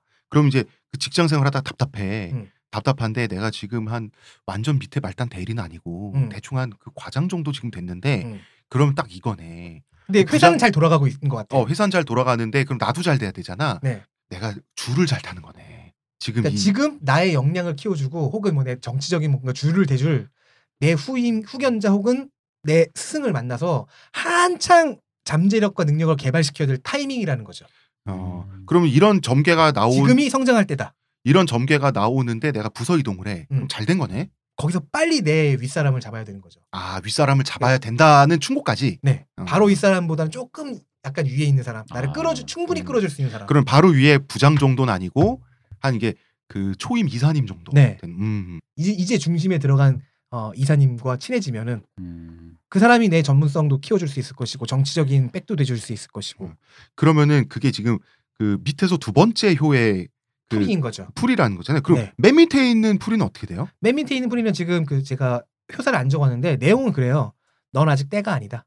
초효일 경우에는 네. 어, 넌 아직 때가 아니다. 그러니까 똑같은 양효가 위에 바다다다 쌓여 있으니까. 아, 이건 확실히 기억해요. 초효, 초효와 상효, 건괴의 초효와 상효 프린 이런 거예요. 초효는 너는 지금 일하고 싶고 능력도 있고 적극성도 있는데 아직 너의 때가 아니다. 기다려라. 그리고 상효에 있는 애는 너는 이제 원로인데 일하고 싶은 그 힘이 충만하겠지. 근데 밑에 있는 다섯 효를 봐라. 다 일 잘하는 애들이다.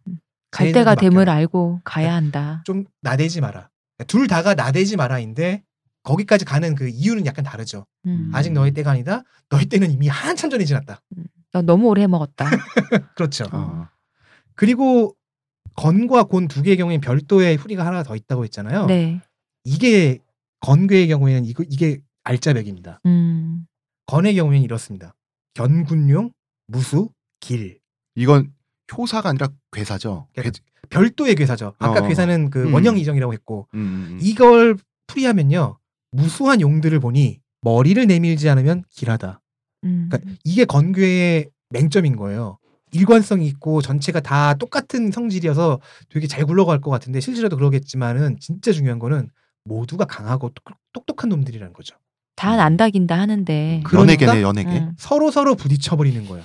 그래서 여기서 요구되는 플레이는 SM. 겸손해져야 한다는 거예요. 음. 서로를 배려하고 겸손해지는 플레이, 음에 해당하는 플레이를 조금 하는 것이 모두에게 이롭다. 음해를 하는 건가요? 아니 의외가 아니고요. 아니, 이게 조- 조화를 지키기 위해서 이분 사내 정치 좀 잘하실 분이네. 아. 어, 음해를 해야지. 그러니까 음 이렇게 어떤 만물을 상징하고 이게 하나하나 조합이 된다는 걸 해서 네, 어떤 깊은 깨달음이 있었어요. 뭐예요? 혹시 또 부정적인 단어에서 느꼈지. 뭔데요? 우리가 좀 기분 나쁜 애를 음습하다 그러잖아. 네, 음하고 습하해. 어, 굉장히 어, 아 이게 음. 조화돼서 그런 뉘앙스를 띠는구나. 음. 아 근데 아까 불불 이런 속성이 있는 거잖아요. 그러니까 네. 음 음기에 습기까지. 이건 진짜 더블 트리플 음이잖아요. 어 그러니까. 아 그러니까 이게 조합이 집이 음음도 아니고. 어, 음습하다. 음. 음이 아, 맞네. 만들어서 조합해낸 습기를 또 거기다 더한 거잖아. 갑자기- 그 왜 대표님 음산하다 그러잖아. 어, 음산도 있고 어. 갑자기 아재개가 떠올랐어. 음험도 있단 말이야. 그 아무도 듣지 않겠지만 뭐. 뭔데? 헨슨의 곡 음밥이 떠올랐어요. 죄송합니다. 네. 음, 편집되겠죠? 매주 이런 게 아니야 이런 거 편집 안 해. 안 편집 안 해. 안 돼요. 안 돼요. 이런 거 편집 안 안에 해. 아, 네, 나 편집 안 하면 못 봤어? 우리 그런데요. 자, 그러니까 여기는 음한 곳이군요. 아, 네. 64괴에 대한 괴사 네. 플러스 이제 건괴와 맨 처음 건괴와 맨 끝에 온까지. 공괴는 보너스 풀이가 아. 하나씩 더 있어서 두 개 플러스 네. 그다음에 이제 여섯 개 효사 각각의 풀이 450개 이런 것들이 건 원형 이정 뭐 네, 어, 이런 식으로 현룡 재정 이견 내 이런 식으로 그 모아진 게 경이죠. 경이죠. 네. 아, 그리고 저는 이것을 각자 나름대로 저자들이 나름대로 아, 나는 이렇게 해석해라고 음. 나름 해설서 참고서를 쓴 게 전이라는 거죠. 네. 합치면 경전이고. 경의 원형이정 써 있어요. 음. 그러면 이 원형이정이 무슨 의미냐? 그리고 이게 다른 것들과는 또 어떤 관계에서 나온 이야기냐라는 걸 해설한 책들이 전인 거죠. 근데 뭐 전들이 여기 보니까 이렇게 쭉 많은데 네. 이걸 하나하나 설명해 주면 헷갈리고 어쨌든 전은 참고서다. 네. 이런 것들이 지금 좀 중요한 전이 뭐 한 한 열 편 정도 있다. 네. 음. 아, 칠 일, 일곱 가지 열 편이에요. 아, 7종 10편이 있다. 네. 그래서 10편이라서 12, 10개의 날개라고도 부르는데 음, 음. 보통 이거 이거 이거를 공자가 지었다고 얘기가 돼요. 음. 에이, 에이 정리했겠지 원래 있던 거. 근데 사실 전국 시대 중기부터 한나라 초기까지 해 갖고 형성된 문헌이라고 합니다. 음. 최근의 연구로는요. 음, 그러니까 공자님 이후 시대. 네. 공자님은 아니고 그런데 이제 그 아마 아, 뭐 공자님도 좀 공자도 한쪽을 담당했겠지. 음, 음, 음, 궁금한 게 아까 그 풀이 했었잖아요. 네. 건건일 때 두 번째 효를 가지고 풀이한다고 했잖아요. 그 네. 경우를 어, 예로 든 그러니까 거죠. 그런 식으로 그러니까 두 번째 효인지 뭐 아니면 초현지를 뽑는 건 어, 어떻게 하는 그게 거예요? 또 법칙이 있어요. 어. 음, 점을 치다 칠 때 무엇이 얼마나 나왔고 뭐 이런 것들 가지고 다 경우에서 나눠줬어요. 어. 그거는 뭐 이따 3부에 직접 카이님이 쳐 보시겠다고 하니까 점을 쳐 주신다고 하니까 쌀, 그렇게 쌀 하면 뿌리 나요 되고. 여기? 엽전 뿌리는 거 아니야?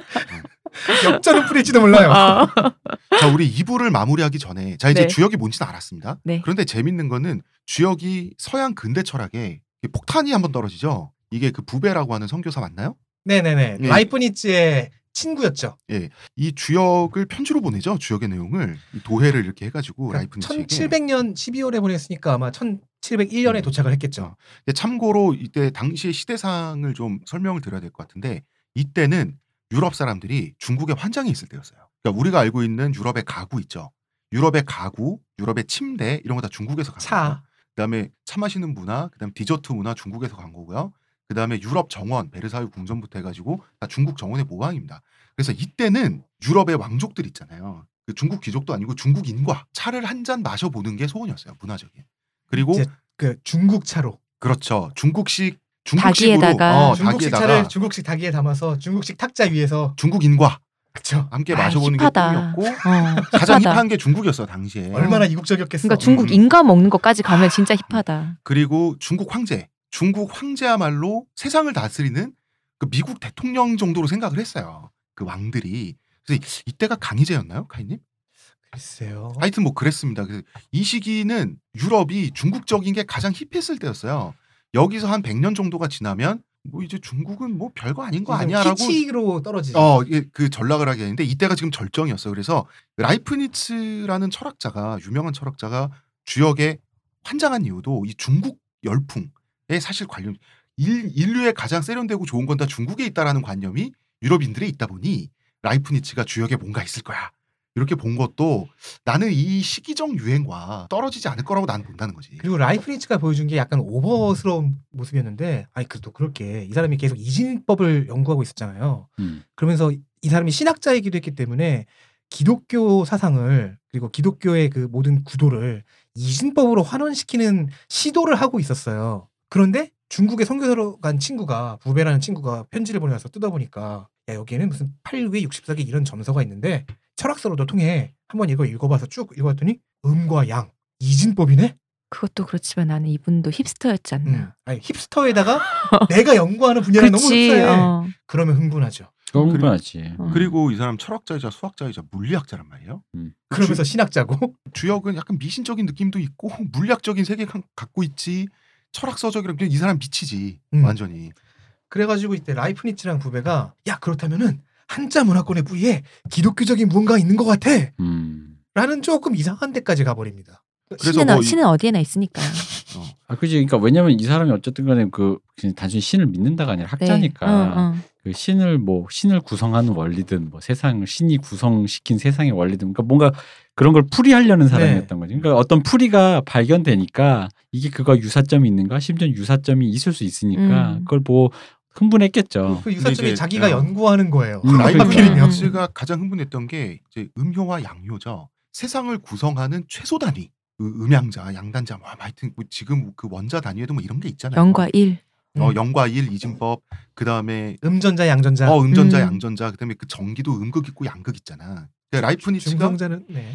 뭐 그러니까 그러니까 음도 양도 아니까 중성자라고 하지. 네 그렇게 부르는 음. 거죠. 이런 식으로 어떤 건 이거 하나 이거 있고 어떤 건 이거 하나 근데 이 세상을 구성하는 최소 단위 이걸로 세상의 운행의 법칙이 결정되고 이 우주가 이렇게 굴러간다면 음. 그러면 그럼 이 최소 단위 입자로 세상 구성돼 있다라고 생각해요.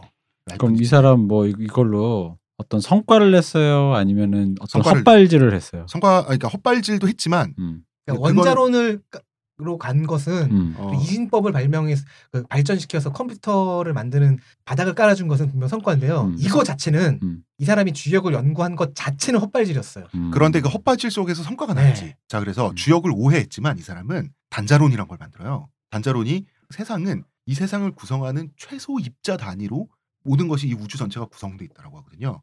여기서 현대 화학 나오고요. 음. 여기서 그 원자 나오고 입자 나오고 분자 나옵니다. 그리고 이진법으로 모든 것을 환원시키는 그 과정에서 컴퓨터 언어들이 나오죠.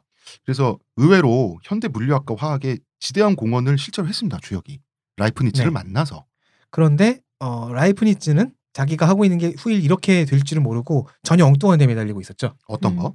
예를 들어서 이런 식이에요. 그, 이 사람의 머릿속에선 지금 얘가 매달리고 있는 작업 중에 하나가 기독교의 그 모든 그 상징 체계를 이진법으로 환원시키는 작업이었잖아요. 음. 그래서 이 사람 머릿속에 지금 기독교 이퀄 이진법이에요. 음. 그런데 한자 문명, 문명권도 이진법이에요. 그럼 한자 문명권 이- 이퀄 기독교 문명이 되는 거예요. 음. 중국의 그 한자 문명권과 음. 유럽의 지중해 문명이 음. 같은 뿌리를 공유하고 있을지도 모른다. 이게 과연 우연인가? 그렇죠. 아 이게 우연일까 이거. 이 질문에 음. 가서 라이프니츠와 무베가 막 흥분을 한 거예요. 그러니까 환빠들이 하는 말 있잖아. 이게 과연 다 모두 우연일까요? 그래서 막 구베는 나중에 야 이거 64개를 만든 그 보키시라는 사람이 성서에 나오는 에녹일 거야. 아. 969살 살았는데 이런 것도 만들었겠지. 에녹서. 아니 그리고 뭐 그 카이님 뭐 이런 것도 있었다. 그러니까 배선자 있잖아요. 아 그렇죠. 그거 되게 유명하잖아요. 어.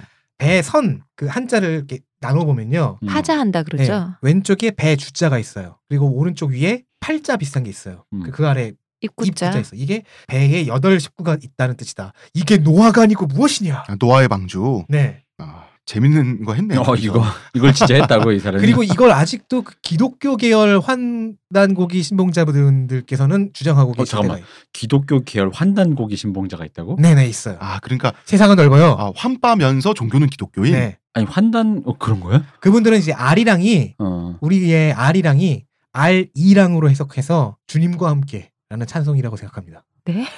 네 진짜로요. 아, 아 예. 왜냐면 아랍어에서 알, 엘 아랍어와 음. 유대어에서 음. 알, 엘은 신을 뜻하잖아요. 네. 알이랑 음. 아, 위드 알. 어. 그래서 이 고개를 이 힘겨운 고개를 신과 함께 넘어간다는 게 아리랑이다. 아. 아, 주님과 동행하며 아 이게 시는 고개를 왜 그따위로 만들어가지고 중요한 건 그게 아니죠.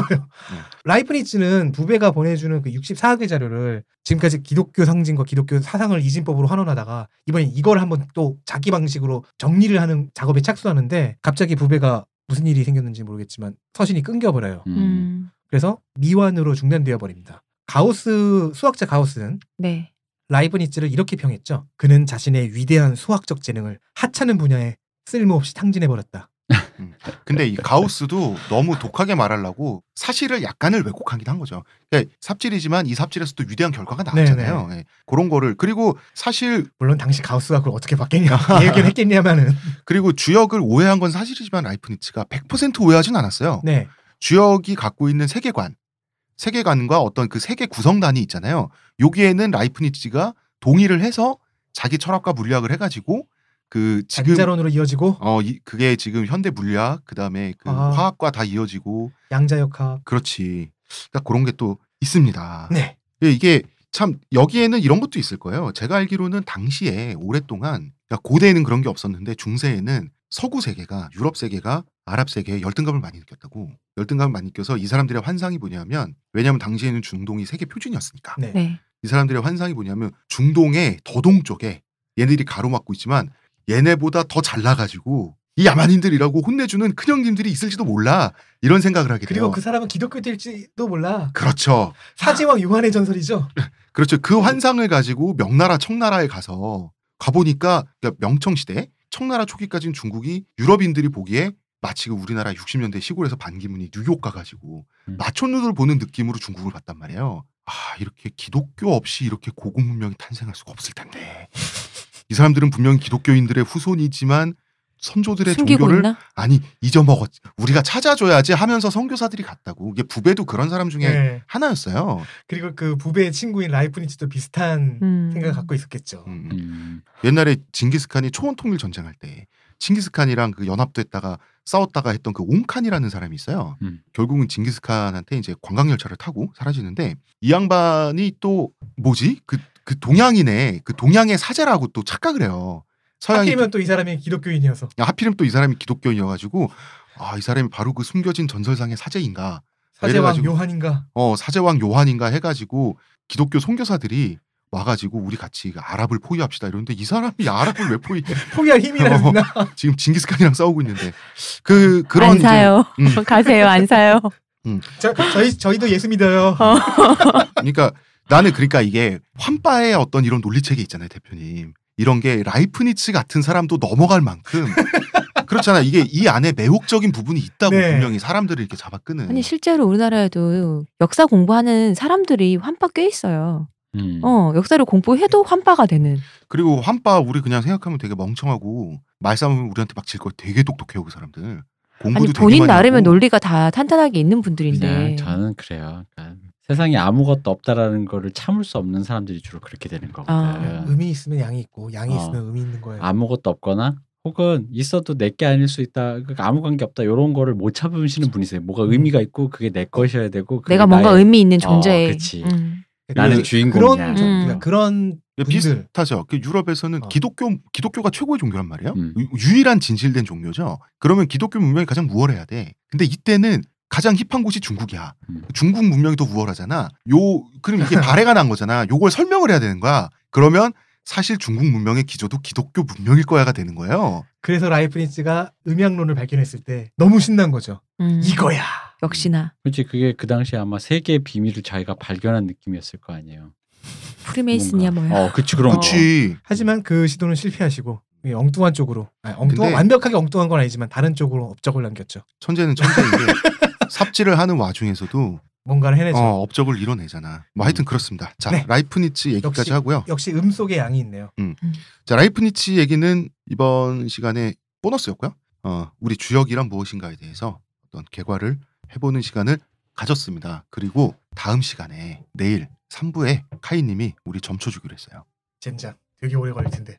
우리 점보고 있습니다. 음. 아, 우리 같이 점치는 방법을 알아보면서 네, 점치면서 뭐 오늘 했던 얘기에 구체적인 예시 어. 그렇죠. 같은 것도 다시 네. 보시- 어. 들으실 수 있을 것이고. 우리 2부에서 이렇게 어려운 방송했는데 3분 좀 이렇게 좀 재밌게 어? 네. 어, 그렇게 해야 될 거 아니야. 좀 어? 아니 두 분이 말씀으로 하니까 생각보단 어렵지 않았어요. 이게 텍스트로 읽을 때는 너무 어려운 거예요. 음. 음. 그래서 그러니까 저는 그래서 아니 뭐지 이거 왜 대학교 1학년 때 안 사도 되는 책인데 사야 되는 줄 알고 샀다가 한 번도 들춰보지 않는 아, 땡땡학 개론 이런 책 있잖아요. 한번 들춰보고 덮은. 어 땡땡학 개론 책 보는 느낌인 거예요. 아, 나는 이제 카이님한테 질문지를 이렇게 다 만들어가지고 어 여기 그 이게 말할 내용 좀 채워줘 이렇게 드렸다고 피드백 받은 걸 딱 보자마자 그래서 어 이건 뭐지 이러면서 너무 어렵다 했는데 두 분이 이렇게 말씀으로 푸니까 훨씬 재밌고 쉬운 것 같아요. 카이님이 누구 버전으로 봤다고? 최영진 이기동 두 교수님이 지으신 만화책 버전. 어. 나는 그게 정말 명저로 소문나 있습니다. 어, 명저로 소문나 있어요. 근데 만화라는 이유만으로 인기가 없어가지고 절판됐죠. 자 2부 방송은 여기까지 하겠습니다. 시호님, 네. 용유 대표님, 네. 그리고 카이님 수고 많으셨습니다. 네, 저는 점칠 준비가 끝났습니다. 알겠습니다. 저는 작가 홍대선입니다. 감사합니다.